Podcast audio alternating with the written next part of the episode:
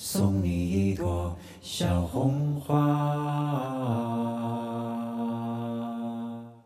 久违了，朋友，《女人海》终于更新了，来得早不如来得巧啊！这一期节目有福利送给你，会免费送出三箱由森林先知友情提供的果冻气泡酒啊！我就借花献佛，聊表没有更新的歉意了。只要你现在在这期节目的评论区留言评论，说出你的一个新年计划，就可以参与抽奖了。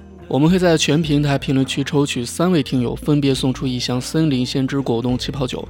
中奖名单呢将在评论区公布，活动详情请在本期 show notes 或评论区查看。感谢森林先知送出的新春好运。那么接下来就让女人海陪伴你迎接全新的一年吧。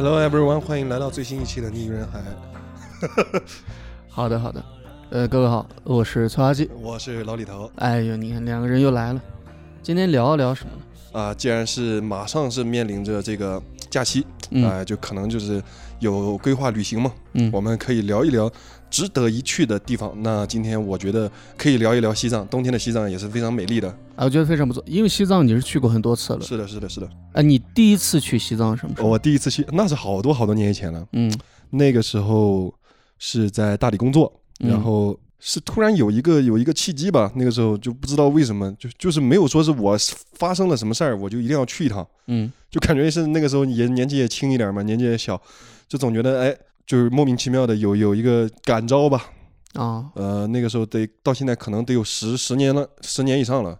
呃，关于你在西藏的这旅旅行过程当中有什么记忆深刻的一些，可以给我们分享一下？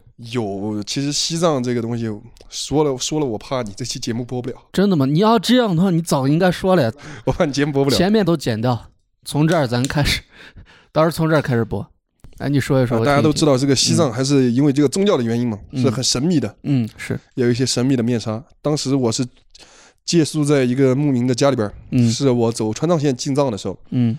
借宿在一个牧民的家里面。然后到了晚上啊，嗯，这个突然的狂风大作，哎呦，就吹的我感觉那个那个小木，他住一个小的木的一个小楼嘛，哦，你在屋里面，对我感觉那个楼都在晃。哎呦，然后那个牧民就过来跟我很神情很严肃，这个门门要关上，啊呃门要关上，然后就是所有的窗户有窗帘全部拉上。啊，还不一定叮嘱我说今天晚上怎么样的，无论如何不能出去。不能出门，对对对，这个让我想起小时候那种鬼故事，就店家跟那个住客说啊，今晚你无论听到什么声音都不要出来。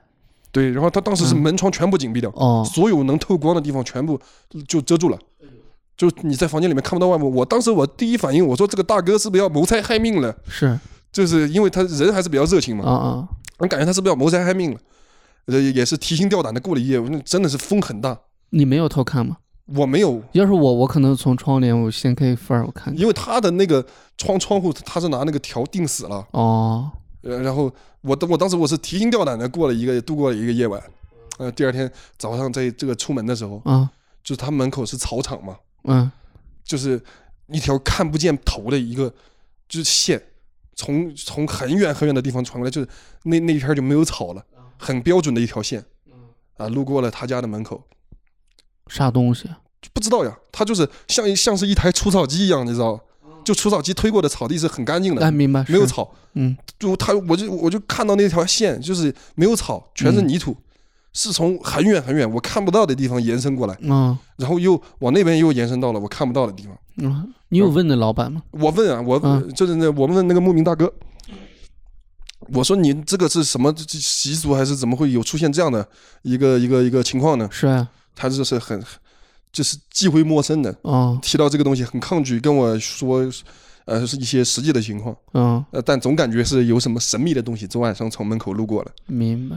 还有一次是在那个日喀则，啊，日喀则，对，就是我我骑摩托车那段那段时间，嗯，我有一天晚上骑着摩托车出去溜达呀，然后是突然就是耳边传来好多人讲话的这个声音，哦，但是周围有人吗？没有人，没有人。哦，然后我当时我是内心是十分的慌乱，嗯，然后我就开始念这个六字大明咒嘛，嗯，然后那个情况并没有是说是转好，就还是呃很多人说话的声音，而且他有点像那种怎么说呢，有那种很痛苦的那种嘶嘶吼啊，哦，我都一度怀疑我自己，包括我现在怀疑起这段经历，我可能在想我是不是幻听掉了？当时是深夜是吗？对，深夜了，哎呀，我这骑着摩托车我都准备回回去了，嗯嗯，然后就是一听到很多痛苦的嘶喊呀，包括那种哭，女人、嗯。小孩哭的声音也有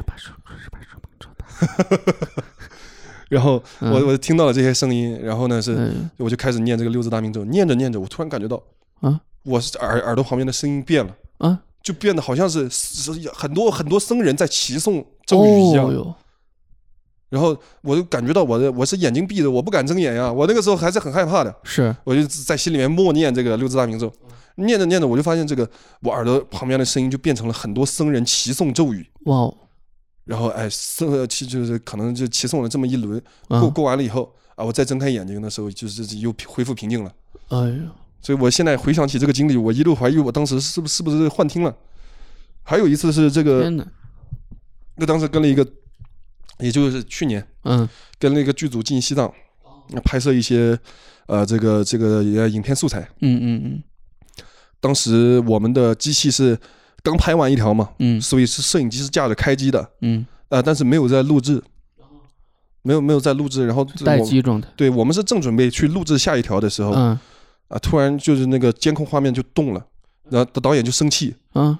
因为他也是用余光瞟到的嘛，用余光瞟到说是什么什么东西在那个监控画面这这闪来闪去的，嗯。就是就生气就在那那里骂人，说我说了嘛，不要走到摄影机拍摄范围之内，啊，养养成这个习惯，因为你一旦养成这个习惯了以后，你正式拍摄的时候又能避免穿帮嘛。是是，然后他这一骂，然后所有人愣住了，因为根本没有人在摄影机面前站着。哎呦，这这个时候他才反应过来说啊，我看一眼画面，啊，画面上就是不断闪的白影，来回乱闪，而且不知道什么时候开始，哦呦，那个机器架在那儿的，但是不知道什么时候开始是开始录制状态了。已经开录了，对。但是没人摁，没人摁它，天哪，所以说当时就也没也没人去碰机器，莫名其妙的他就自己开始录制，嗯。然后录到了一一一一些奇怪的影子在那个监控画面里面是闪来闪去，啊然后当时。呃，以及我们大家首先觉得是个技术问题嘛，啊，没有往那方面想，对对对，首先觉得是这个技术问题，然后就把那个呃，当时又去按了一下摄摄影机，也就好了，嗯也就恢复正常了。然后晚上呢，我们是回到了这个酒店，开始审阅当天这个拍摄我的素看看今天。拍的这些吧，对对对，审阅这个素材以后，发现那条自己开始录制的那条素材已经崩掉了，看不了，对，就崩掉了。点那个文件，打不开，然后嗯、导演说反正也没有用，只是好奇嘛，想看看那个到底拍了个啥东西，哦，也没就没管，就开始正常的审阅素材剪片子。嗯，然后剪剪的时候就发现，我们当时在片场根本就没看到，但是剪的时候就发现，一直是有一个人影，就真实的人，对，但是看不清，这有一个人的轮廓。明白，站在我们的那个演员的后方，哎每一条都有，但是在现场没有人发现这个问题。天哪，同一个，是的，他甚至有一有一有，他是一直站在离那个演员不远的地方，啊。但是甚至是里边是有一条素材是这样的，他都已经那个人影开始往摄影机方向冲，哎呦，都已经快要冲到摄影机面前了。天哪，黑乎乎的一个轮廓冲往摄影机这个方向冲都快冲到面，但是现场的时候我们在现场看监视器画面是一点问题都没有的。啊，说回来以后发现所有的素材都有那个人影，被给那个导演下马爪了，赶紧去找那个制片，啊，制片又联系了所谓所所谓的那个高人嘛。第二天我们因为你这么搞，那这素材肯定用不了了，是重拍吧，对我们只能重拍。但是导演又又有点害怕，再回到那个地方，就找了一个高人，第二天跑到那个片场，嗯。啊，又点了一些香啊什么的啊，这样然后第二天才是正常拍摄，把素材拍完的。哎呦天哪，所以说还有还有一次哎呦，是这个在拍摄的时候，嗯，啊，但是这个是没有那么诡异嘛，啊，来说一说，那么那个画面莫名其妙的往下摇了，往下压了，啊，当然摄影摄影师是没有动，摄影师在整拿着机器呢，啊然后导演就骂那个摄影说你干什么？我这条不要你下移画面呀，你给我、啊你给我定在那儿拍就行了。是，摄影师当时跟导演的解释是说，他是感到了一个力量压着他往下，他已经在全力的跟那个力量抗衡了，哎呦但是机器就是自己往下，就是会俯拍嘛，啊，自己往下俯，呃他是全力的跟那个力量抗衡，但是就觉得那个力量很大，哎而且那一天的我们的素材，应该是机器的原因也说不好，还是怎么样，嗯是录到单条素材最多拍到一一分十六秒，啊然后会那个是那个会摄影机会自自自己这个中断录制。哦，明白懂但是自从那个导演找了高人请来看了以后，就这些现象就都不存在了。啊，好吧。那这又涉及到一个点，其实我一直我是不相信这些迷信啊，这些就是人们称之为迷信的啊这些！但是很多东西确实又没法解释。它就是发生了嘛，你又找不到科学的理由去解释它。尤尤其是我这个步入这个影视行业以后，就碰到的这样的事情太多了。是，因为我们影视行业嘛，摄影机全天待机，嗯它可能总是能拍到一点你看你看不到的东西。哎，你就包括如果说我们嗯现在再加一台机器，我们俩现在聊天啊，别也也一，看一圈什么都没有。嗯，是如果说我们现在加一台机器在旁边拍，嗯你晚上回去看，可能也有一个人影就坐在你旁边。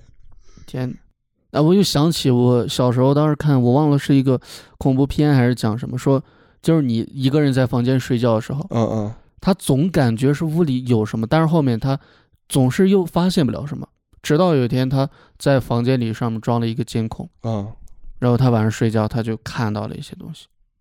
是吗？真实真实发生的吗？我忘了是一个恐怖片里面片段，还是忘了看的什么，反正印象很深刻，一直有这样的一段记忆。对，因为你像我们的摄影器材，它对光光线的感知是不一样的。嗯，我们在专业术语上有一个呃有一个专业名词叫鬼影，嗯嗯但这个鬼影呢，一般是光线造成的，嗯啊就是比如说一些眩光会造成一个啊、模糊的影子，嗯嗯、然后呈现你肉人眼看不见看不见，嗯，但是因为摄影机它毕竟是通过镜头嘛，镜头就有玻璃就有折射，嗯是所以就会有一些眩光的光影啊，称之为鬼影。啊，那我们拍摄的时候遇到鬼影是很正常的，明白，但是有些时候那个影子的轮廓。嗯，或者那那个鬼影的轮廓、那个形状就长得过于像一个人了，懂懂有些时候你也说不说不清楚这个到底是因为眩光还是真确有其事。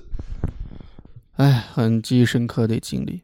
哎，那你在西藏，就是对于西藏当地人有没有什么不一样的印象？那当地人有有排外啊，他们是很、哦，很明显 有。有一些，尤其是一些村落里边的哦，呃居民是拉萨还好，拉萨还好，啊但是在一些小的村落可能有点与世隔绝那个地方，哦，你去了就是出去出去，不要来我们这里这是新疆，这不新疆口音吗？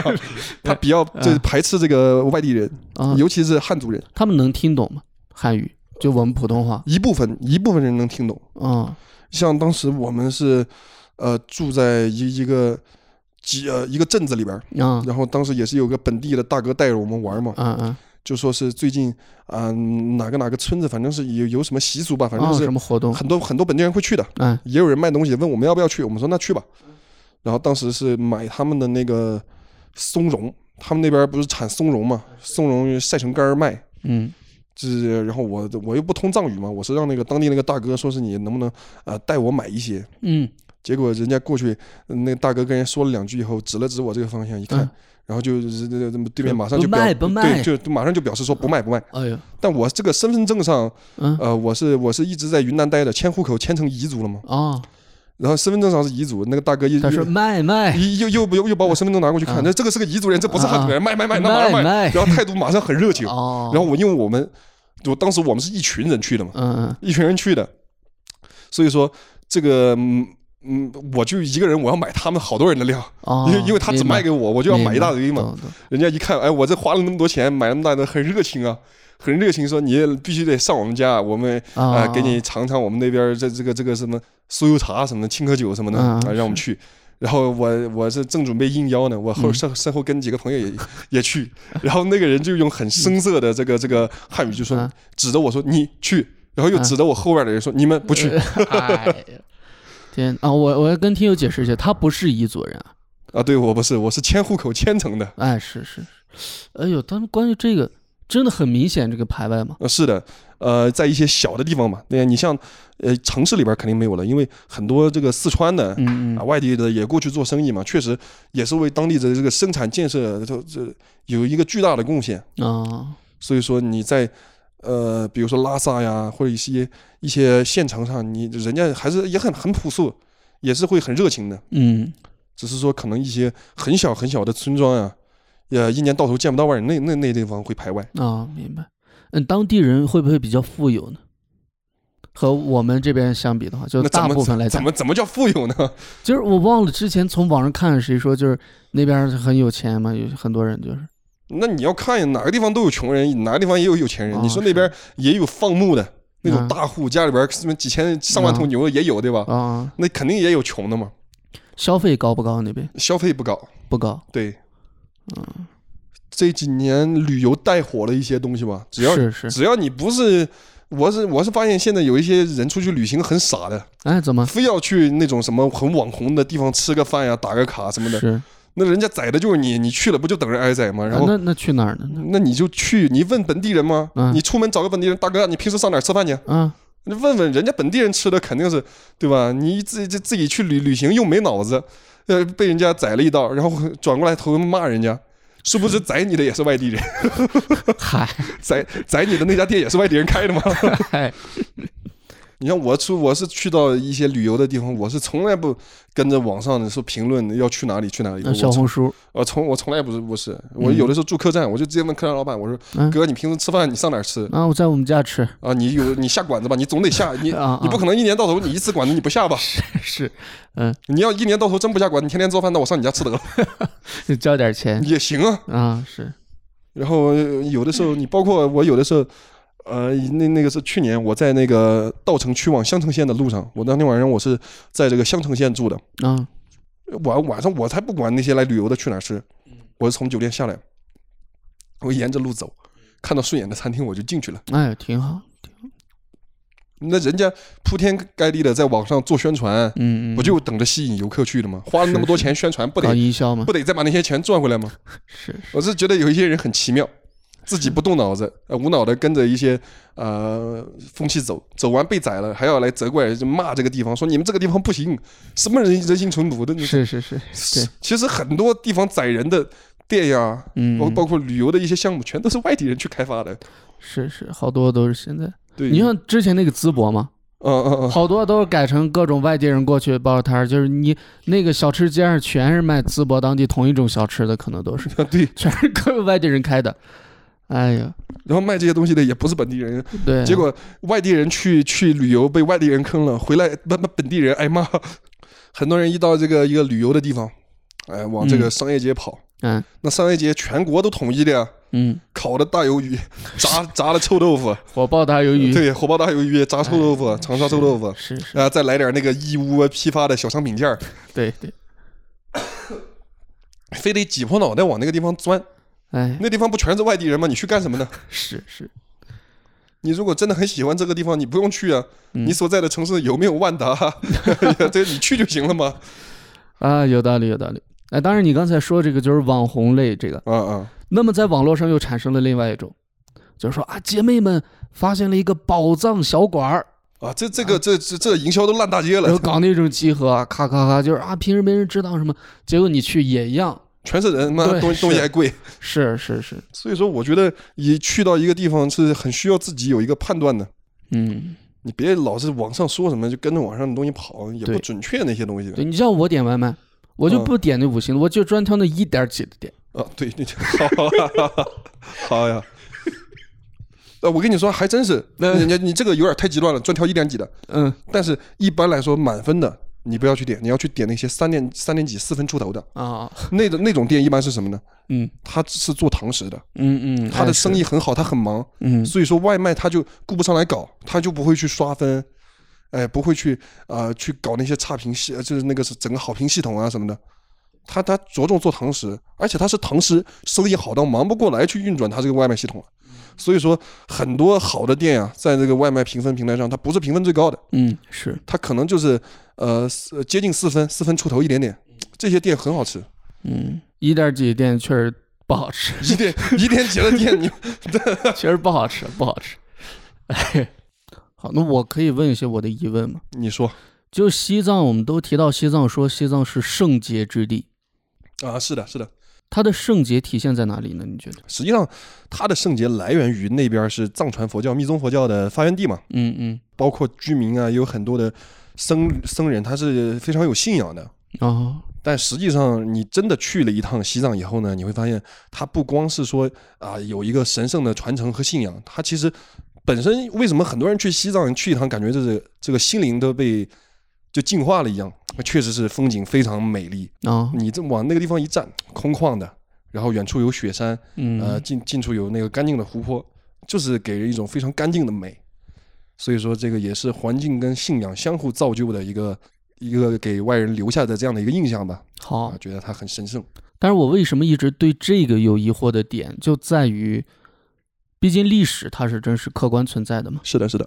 呃，人皮骨这些，呃，人皮农奴这些，人皮骨和农奴，你是说你是在有疑惑说为什么西藏它有这样的做法，还是成为了神圣之地？对，你有，这样的疑惑？对。人皮骨还正是能回应你关于这个西藏啊这个神圣的这个疑问。哎呦，好说一说。啊，它是在这个一个古老传说里边嘛，啊，一一对跟这个一对夫妇的悲剧有关系，他们的这个独生子夭折了嘛，嗯为了消除家族的这个不幸，他们是决定是用自己的皮肤啊制作鼓面，希望就献祭自己嘛，嗯希望这种献祭可以为这个孤儿和寡妇消灾。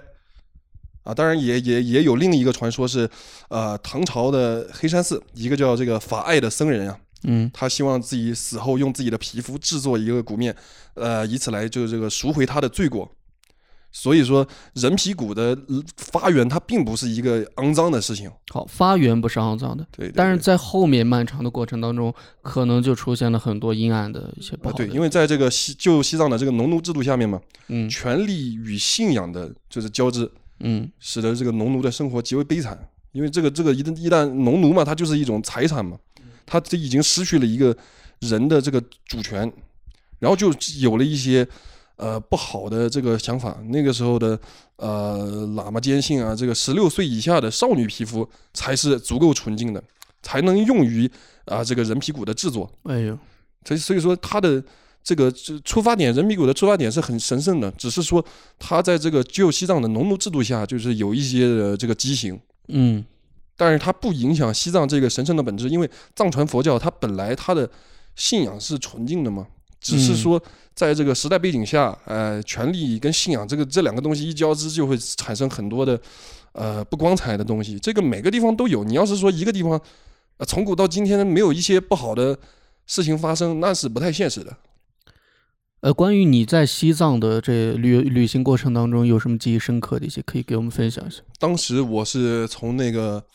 啊，西藏有一个除了布达拉宫以外，还有一个很出名的寺庙嗯叫大昭大昭寺。哦，是是，呃，我刚从大昭寺出来，嗯去那个路对面喝那个他们那边有一个特产甜茶，啊，去喝甜茶馆，然后就是碰到了一个甜茶是很甜吗？是比较甜，真真正就啊自如其名哦，啊。然后在那个甜茶馆里边喝茶嘛，嗯碰上一个这个老喇嘛，嗯老喇嘛就是交谈还是很畅快的嗯啊。然后他说我们还是会。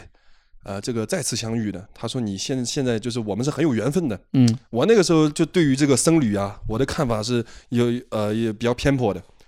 我那我那时候觉得这这僧侣这些，包括道士就是神棍，他们很哦会忽悠人。所以当时我虽然是跟那个老喇嘛我们畅聊，聊得很开心，但是他一一一提到这个缘分什么，我就觉得他可能是让我要买东西了。明白明白啊，但是我所以说我当时我是嗤之以鼻离开了。嗯他说我们还会再遇见的，就没有联系方式，什么都没有。哦，他说你们还会再遇见对，他说我们很有缘分嘛。啊他说我跟这个密宗佛教也是很有缘分的。啊然后我当时呢，就也没有留联系方式，什么都没有，我就只身去了那个日喀则。到了日喀则以后，是我有一天晚上，我是我是闲着没事情干，嗯我是骑着那个藏民的那个摩托车，啊我是出去，因为在那种很宽的地方，这骑骑车是很舒服的，就你也别管有没有路了。但一望无际，对，但是我还是要呃真诚的劝告这个现在在听咱们这个呃节目的这个听众朋友们，嗯嗯是以前嘛是制度啊管理没有那么健全，现在其实像不管是内蒙还是西藏那种大面积的草场是不能车辆不能碾压，这个这做法是不提倡。啊嗯、那我第一次去都是十十年前左右的事儿，那个时候都没没有那些讲究嘛，是是，就是骑着那个摩托车在草场上跑，很很爽快。跑了有两三天啊啊，第三天我在我在就碰到那个老喇嘛了，啊又碰到了，对，他在这他就是沿着那个路慢慢的走嘛，我也不知道他去哪儿。嗯然后又又碰到他，也也聊了很多啊、关于这个密宗佛教的一些传承啊、信仰文化啊、所以说就是那那个时候感觉这个心里面还是受到了一些呃震撼的。嗯确实是我以前对这个神棍啊 啊对这些啊所谓的呃这个僧侣道士我是有有偏见的，哦，但是真的跟他们聊起来，就他还送了给我一个狼牙状的一个东西啊、哦但实际上它是一个石器，应该是用什么汉白玉雕雕刻的，啊哦，不是什么人骨是吗？不是不是不是，嗨，就我我也我一开始好奇，我我一开始。哦 我一开始我跟他说，我说你们就不是藏传佛教各种，你们一送这种骨骨器，不应该都是这个人或者动物、啊动物的骨头吗？是是，然后他就语重心长的跟我说：“小伙子，与时俱进一点嘛，犯法的。”他跟我说：“他犯法吗 没错？”没错所以它是一个石器送给我，嗯然后啊、也聊了很多的一个啊、关于藏传佛教的这个精神上的一些东西，包括我现在有一个纹身嘛，嗯。我现在有一个纹身啊，催化剂应该见过，然后它上面其实就是纹的这个密宗佛教的这个六字大明咒，是这个安妈咪呸呸哄啊，这个六字大明咒翻译成我们的汉语讲呢，就是宝石藏在莲花中嘛，哦，啊，宝石就这个很珍贵，莲莲花这个是一个在藏传佛教里边是一个很纯净的一个符号，嗯，也就是嗯说珍贵的事物是被纯净所包裹的嗯，啊，这个这呃个你这个纹身可以给大家看一下吗？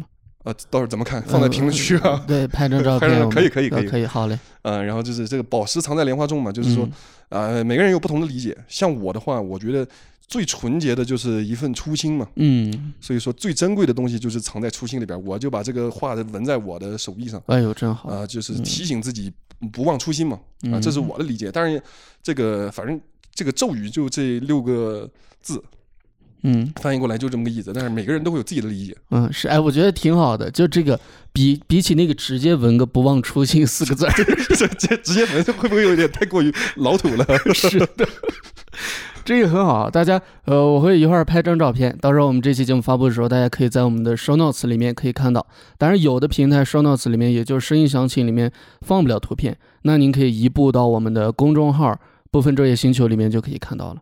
好的，对，我是我是拉萨这个地方，不能包括整个西藏，嗯它对我来说，它怎么说？它象征的一个一个符号吧。嗯，对，对我来说也是一个，就是如果说我感觉到疲惫了，嗯我有的时候我感觉到就是我在做一些东西，我会坚持不下去的时候，嗯我会就是跑到那个藏藏区去。啊呃，就是熟悉我的朋友已经知道，我是一个做事情很坚定倔强的人。嗯就不我做做什么事儿，我一般都是咬着牙从头冲到尾的那种。是嗯，这个跟我的经历有关。其实，在很多年以前，我并不是这样的一个人。啊呃，那个时候也是幼有一些幼稚嘛，然后容易冲动、鲁莽，而且很很很容易逃避问题的一个人。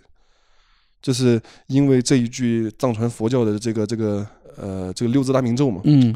所以说慢慢的也也是内心给自己一种暗示啊啊、到现在做什么事情很坚定。每次就去年我还去了一趟藏区，但不是、啊没没去到西藏，嗯嗯。去到了那个稻城。嗯是。因因为那个时候是疫情啊，各方面都比较严重嘛，呃，也没说是就不敢瞎跑的太远，所以说嗯。近一点去了一趟稻城。嗯西藏是很美丽的，你春天的时候去的话，正好是能赶上它那个桃花开的时候。哦有桃花。呃对，那个西藏有一个地区，西藏那边是它不是叫，呃，它也有市，就拉萨市嘛，哎是。但是其他的就叫什么什么地区，啊，什么阿里地区啊、林芝地区啊，有一有一个地区叫林芝，这个地方呢是被誉为这个小江南，哦。它是西藏比较低海拔的一个地方，所以说你去到那个地方，它是有桃花，它每年三月份大片大片的开，哦，远处又有雪山，嗯。很美丽。夏天的话呢，呃，在夏初五月份的时候，它那个时候是湖水刚刚化冻嘛，嗯。很清澈的蓝色，然后远处还有一些雪山的那个呃遗留下来的冬季的雪，也是非常美丽。然后是这到那个六七月份的时候，六七月份唯一有一个缺点是什么呢？夏天对，夏天它有一个缺点就是确实大量的雪水化冻冲到湖里边，它这个呃有些地方的湖水会变得浑浊。哦但是这夏天整个西藏它不是想象中的那种很荒凉，它是很有生机的。嗯它整整一片你看到的随机就一片绿的绿意盎然的一个景象，啊，很有生机。但是呀，还有一个很大的缺点就是，呃，夏季嘛，西呃西藏的这个气温比较舒适啊啊，就会有一个进藏的高峰。冬天是很冷是吗？到冬天冷，啊我们夏天它还有一个就是很多人人就觉得太热了，会前往那个西藏避暑。我们可可不可以去西藏过冬，去海南避暑？有病啊！呃，主打反差嘛。太好了。然后就是那个时候进藏嘛，一般走三幺八国道的人多。那是三幺八国道，因为雨水多，它其实还是那个时候有一定的危险性，因为雨、哦，雨水充沛嘛，会导致一些山体这个松动，嗯嗯再加上车也多，所以国道上一到夏天是长长期的堵车。嗯，然后秋天，秋天我是觉得秋天的西藏是最吸引人的，哦，它的山是彩色的，因为那个山上有一些常绿的樱樱叶樱叶林，也有一些落叶乔木，啊，所以说它那你会在一座山上看到绿色、黄色、红色，哎呦，真美啊！对对想想听着都美。而且秋天它是秋天是唯一一个我觉得去西藏没有任何缺点的一个季节，但是秋天，呃，就就可能国庆有一个高峰期，嗯，但你只要避开那个高峰期去，秋天的藏区是非常非常美丽的。哦，啊，冬天嘛就是这个，各个呃雪域高原的一个景象，啊，有这个雪山，然后到两边的积雪，嗯，然后还有这个呃那个冰川嘛，湖面有些湖面上冻了，或者有些没彻底冻住，就是啊、一些大型的那个冰面在湖面上飘来飘去，我可以在这个冰面上随海随波漂流吗？呃，不太建议，因为毕竟这还是比较危险的。好，对，是所以说这个西藏啊，是一年四季有四季不同的景象，嗯那就导致有些人，你比如说我这一个冬天我去了，嗯。我才刚回来，嗯，呃我我又要听说这个春天又要开桃花了，哎呦，然后我又又去，你你看，啊，然后这又回来，又听说这个夏天是很美丽的。你干脆住那儿吧，别对，所以说为什么很多人去嗯西藏，他不去了一次以后，他就会一直去，上瘾了一样，就是因为你第一次去了以后，你知道这个地方很美，然后等到你回来了以后，啊，有人告诉你说它另一个季节是另一种美，嗯。就相当于同一个同一个地方呈现出不同的景色，你就觉得我都去了，但是我没有看到，那我就有必要再去一次。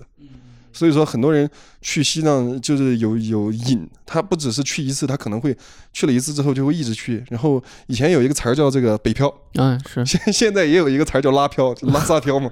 很多人呃，就是一些人辞职到拉萨从事一些啊、自由职业的生产啊这样的，就长期在拉萨留着叫拉漂，现在的 新概念。所以说西藏，包括我是尝试过走不同的这个线路进藏。啊三幺八这条线呢，我是开过啊、两次川藏嘛，然后还有这个滇藏线。三幺八相对来说就安全一点，嗯，滇藏线是每年这个死亡率还是比较高的。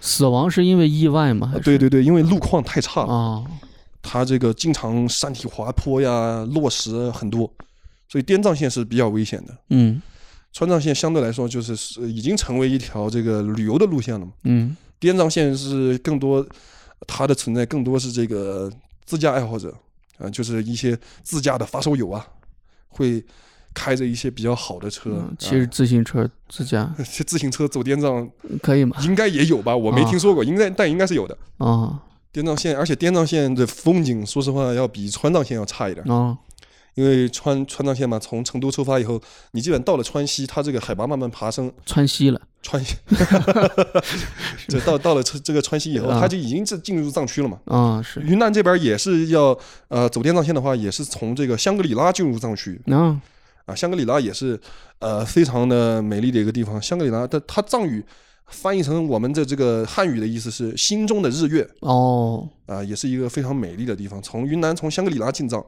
四川呢从这个川西进藏。目前我还没有走过的是那个青藏线啊，从青海那边走还没走过。哦老听说这个青藏高原，青藏高原。啊是其实这个青藏高原里边，青海的存在感要低一些，嗯主要是西藏的 是还确实。哎，那你建议说，比如说我一个人我要去西藏，呃，那不建议。为什么呢如果你比如说你要自驾的话，嗯你在一些没有信号的地方，嗯呃，说白了就是无人区嘛。只是说这个无人区它可能就是没有那么面积没有那么大。嗯你比如说你要走一段路，山路连着几十上百公里，然后又没有信号，嗯，你一个人如果说车出点什么问题，那很很难搞呀。我拿出我的华为 Mate 六零 Pro，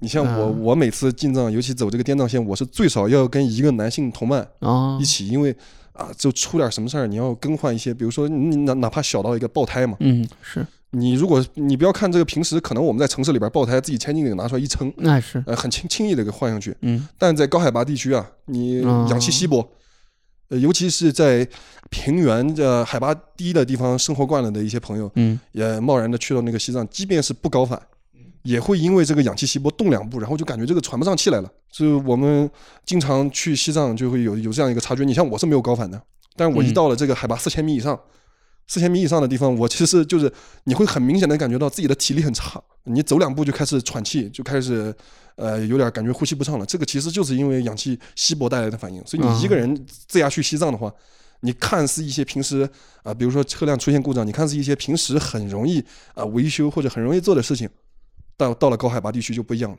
因为你的体能消耗的非常快，它不仅是氧气稀薄，温度也还非常低。嗯所以说自驾的话，我建议是最好是两名男性起步。那如果比如说两个女性呢？两个女性那就也不行呃。我我说实话，这个女性首先啊、大部分的嗯女性朋友是对这个车辆的系统是不太了解的。嗯嗯你肯定很听过很多男的车主自己修车，嗯，呃，你首先女女性呃如果出去的话，这这个车辆抛锚在技术上就是一个问题，就不会嘛啊。你性别歧视？啊 这么大的一顶帽子扣到我头上来了，明天不能被网暴吧？呃，没有。就哎，会不会有人为的这种意外？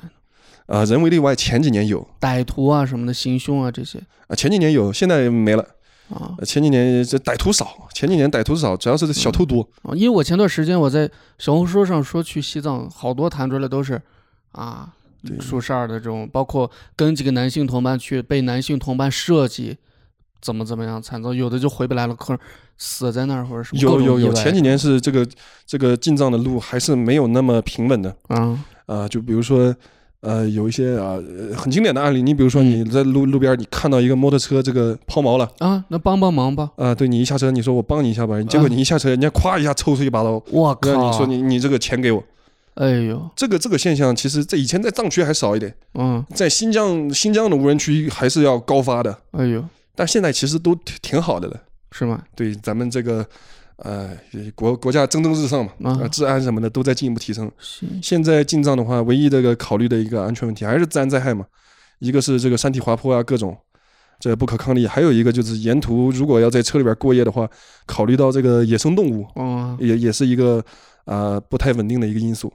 以前以前进藏就是小偷多，啊，小偷很多，所以很多小偷他在什么时候偷呢？都晚上呀，啊，晚上你在房间睡觉，不是你可能就是在车附近扎个帐篷嘛，哦，他就会把你车门溜了，然后给偷一些这个，因为那个时候移动支付也不发达嘛，是是你要进藏，你要旅游，你得带一大笔现金嘛，是，哎，所以说就小偷多。哎现在为什么小偷越来越少了？哎，为什么呢？因为你不带现金，你偷偷手机偷过去又解又要解锁，又要这样那样的，哎麻烦对吧？我都能解锁你手机，我干黑客多赚钱呀！我还要出来偷，好好好，有道理，懂了懂了，学会了，就包括以前嗯呃经常说的这个油耗子偷大啊偷大车油的，对对嗯对对，现在都很少了。现在进藏的话，为什么说是还是建议两名以上的男性一起？嗯一个确实是你你说现在这些事情自然世界少了，嗯它也不是说绝对的就是啊、发生率为零嘛，嗯，还是有一定可能的。是另外一个就是男性这个体力上确实是要强一些啊，啊，在面对一些比如说车辆抛锚，我要更换一些配件，哪怕我要换一个轮胎啊，嗯。啊，我要怎么样的力气大一点，肯定是要干活要方便一点嘛。嗯。对，包括男男性一般自喜欢自驾游的，对车辆是有一定的了解。啊，那如果不了解的，就可以雇一个修车师傅，不了解的也也就呼叫 呼叫救援就行了，也没好还还要雇一个修车师傅跟着嘛，全程。那太贵了，那也。好好好，啊，那你有没有在这个过程当中遇到一些让你还和你有些羁绊的人，就是让你印印象深刻啊？你们当中发生过一些有趣的故事经历啊？这些这个就太少了，因为说实话，一般来说，哎，遇到一些印象深刻的人，首先这个人得是陌生人嘛。哎，是进进藏的路上，我是不跟陌生人一起走的。好明白了。刚才聊了，其实一些安关于安全方面的问题，对对，对，明白。因为车你一旦进了无人区，那那么大一片儿没有信号，也没有人，那个地方你就是发生什么都不太可控了嘛。所以我进藏，我是我可能去去其他的地方，如果路上遇到这个陌生人啊，我还我还会跟他那个就是认识一下。嗯进藏的路上，我是基本上我啊不我不跟陌生人打交道的嗯啊，但是也是遇到了一个人，啊是从那个西藏回来的路上，嗯呃，认识一个骑骑骑单车的一个台湾大叔。嗯当时他是从那个把自己的单车给寄到了成都嘛，然后啊从这个成都一路骑到了拉萨，然后一路骑到那个那个拉萨，然后又从拉萨又又把那个车给寄走了。啊他从拉萨把那个自行车给寄走了以后，来到了丽江，我们在丽江认识的。就反正出了藏区，我这个人就一下子变得热情开朗起来了。好 好好，对，其实呃认识以后我就很热情。大大大叔本来在这个丽江是打算回去了，打算回台湾了。但那个大叔很嗯很厉害，我现在有印象，我是二零一七年遇到的他。嗯二零一七年他那个时候是台湾省环岛自行车比赛的教练，呃很厉害。嗯然后是在丽江遇上了他以后，我就开始忽悠他，我说你这喜欢丽江，喜欢古城，嗯，丽江不行。其实丽江可以，啊，但是我忽悠他，那你我说丽江丽江不行，大理就得去大理。啊？然后大叔本来都准备走了，就被我忽悠了三天。我们当时住在同一个客栈里边，我一直在忽悠他。他最后说：“啊妈，行吧行吧，我跟你去。去 大理，对，就就被我拐到大理去了。嗯，拐到大理，因为我是在大理朋友比较多嘛，熟人多，嗯是，就带着他玩，就玩嗨了。然后大叔大叔就跟我说：“哇，你们这个太好了，这这这这个内地这块儿移动支付什么的都很很方便嗯，啊，你不像我们怎么怎么样。”他就呆爽了，然后就不回去了。台湾也很方便呀，充个话费半个小时就到手机到账了。呃，咱们这期节节目不知道有没有这个嗯身在台湾的听众朋友，哎，是是，如果你听到了以后，你可以 对尝试来内地玩一玩。那是的，是欢迎欢迎，那是一家人啊。对，然后大叔本来是从从丽江嘛，嗯就准备就回回台湾了，嗯最后他就被我在大理带着他玩了半个月，玩嗨了，啊，他就不回去了。他还说他要留在内地，哦，要把他老婆也接过来过日哎子。呦天哪，好好，他老婆在家，此时还不知道自己马上要搬家了。对，就是这就感觉是到现在，如果他这个进了内地以后生活的如果不幸福，那我是有一定的这个罪恶负罪感的。哎，行，咱们在最后啊，再简单聊一聊西藏。嗯嗯嗯，比如说，你如果有人说啊，听这期节目说，哎呀，我我要去西藏，我想去西藏，你有有没有什么建议可以告诉给他们？现在马上出发吗？啊，也不一定现在，就是我可能比如说计划明年什么时候那每每个季节有不同的建议啊。啊？啊，夏天呢，这个做好这个越野的准备，因为你经常这个路上有有山体滑坡的地，啊有的时候路况不好呀，坑坑洼洼的。那有没有可能我坐火车去或者坐飞机去？啊，建议是不要坐飞机去西藏的。啊你从一个低海拔的地方，因为机场机场里边它是负压的嘛，哦机舱里边的这个这个氧气浓度是固定的。你一下子从一个平原飞过去，一下子高原地区，刚下飞机马上那个你就没有一个适应的过程嘛，马上那个呃空气含呃这个氧气含量就变低了。那坐飞机去西藏的人都是些什么人？呃，不好评价。我是不建议坐飞机的，因为坐飞机是最容易高反的。呃，明白。坐火车推荐一点，对，很多人网络上我看都是坐火车去西，藏，因为人家坐火车包括自驾，它海拔是慢慢升嘛，你身体有一个适应的过对程。对对对对对。如果是自驾的话，冬季做好这个防滑啊，啊，夏季这个做好越野的准备。嗯然后呢，如果是选择这个公共交通的话呢，尽量不要去买飞机票啊，能能坐这个这还省点钱嘛。对，能坐火车尽量坐火车。如果说是啊、就是坐不了太久的，那嗯建议是可以先飞到这个呃云南啊，或者呃是这个，呃对川西那边，先在那边适应几天，玩一，哎反正那也也风景也非常好嘛。先嗯飞到一个中高海拔地区适应两天，然后俄再再罗斯适应几天，啊，俄罗斯海拔也不高 啊，飞到呃那个喜马拉雅那边 适应喜马，拉雅不他妈在中国吗？适应几天，然后再往西藏去。嗯嗯，哎，那比如说我去的话，一般建议一次去多久呢？这个我是我是真的建议，如果你要去西藏的话，你最好给自己留出来半个月的时间。哦，最最少半个月对，因为你你不能说你只光去拉萨，我觉得光去拉萨很没意思。啊。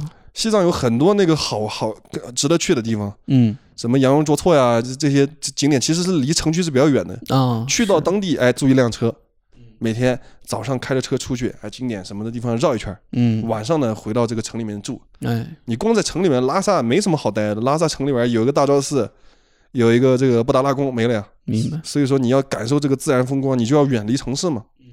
所以说，那你可能就是，如果是你只去两三天，你今天嗯飞机到了，你在酒店得休息一会儿吧。嗯，那坐飞机吗？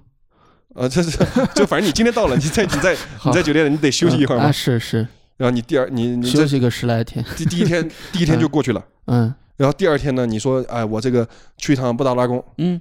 啊，去这个大昭寺也也去了，啊，第三天啊，我说是我要去一个景点没了，那。然后就就这这趟旅行可能就结束了。真正的自然风光，你很很多很美的地方，你还没来得及看呢。是是，所以说去拉萨，我是建议留这个十到十五天的这这个呃日程安排是比较妥当。因为拉，就是我们一提到这个西藏，我们想起这个拉萨，嗯但其实整个藏区都是很美的，它那么辽阔，需要你去花费一定的时间和精力去探索。嗯，确实，用心去感受嘛。是的，是的，嗯，哎，我我之前网上看过，说布达拉宫哪儿附近那墙上是用酸奶还是牛奶牛奶去刷的？牛牛奶，对，还是真的吗？有很多人会去舔那个墙，你舔过吗？我没有，啊，我当时看过那个视频嘛，呃，呃，牛奶就那个白色的，它不是漆是吗？对，它是真的牛奶。哦，这个是为什么呢？它这个跟当地的一个习俗也有关系吧？哦可能好牛奶还有一些防止这个建筑风化呀，哦这也也有也有一定的作用。哦，那像咱们之后买房子，比如说家里搞装修毛坯，可以刷牛奶吗？你你的里房里你房子里边受风吗？你搞它干嘛呢？就不搞这种腻子什么刮大白。我看就没有这个必要了吧？啊，好好，我就我也觉得啊。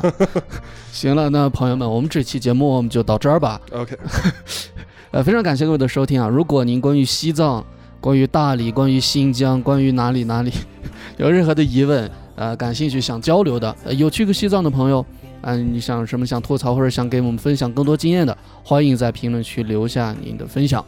非常感谢收听今天这期节目。如果喜欢我们的节目的话，可以关注我们的微信公众号“不分昼夜星球”，也可以搜索好友 bfzy 零六，添加他，然后就可以进入我们的听友群，跟我们有更多的互动。是的，你还有什么想说的吗？哦，没有了。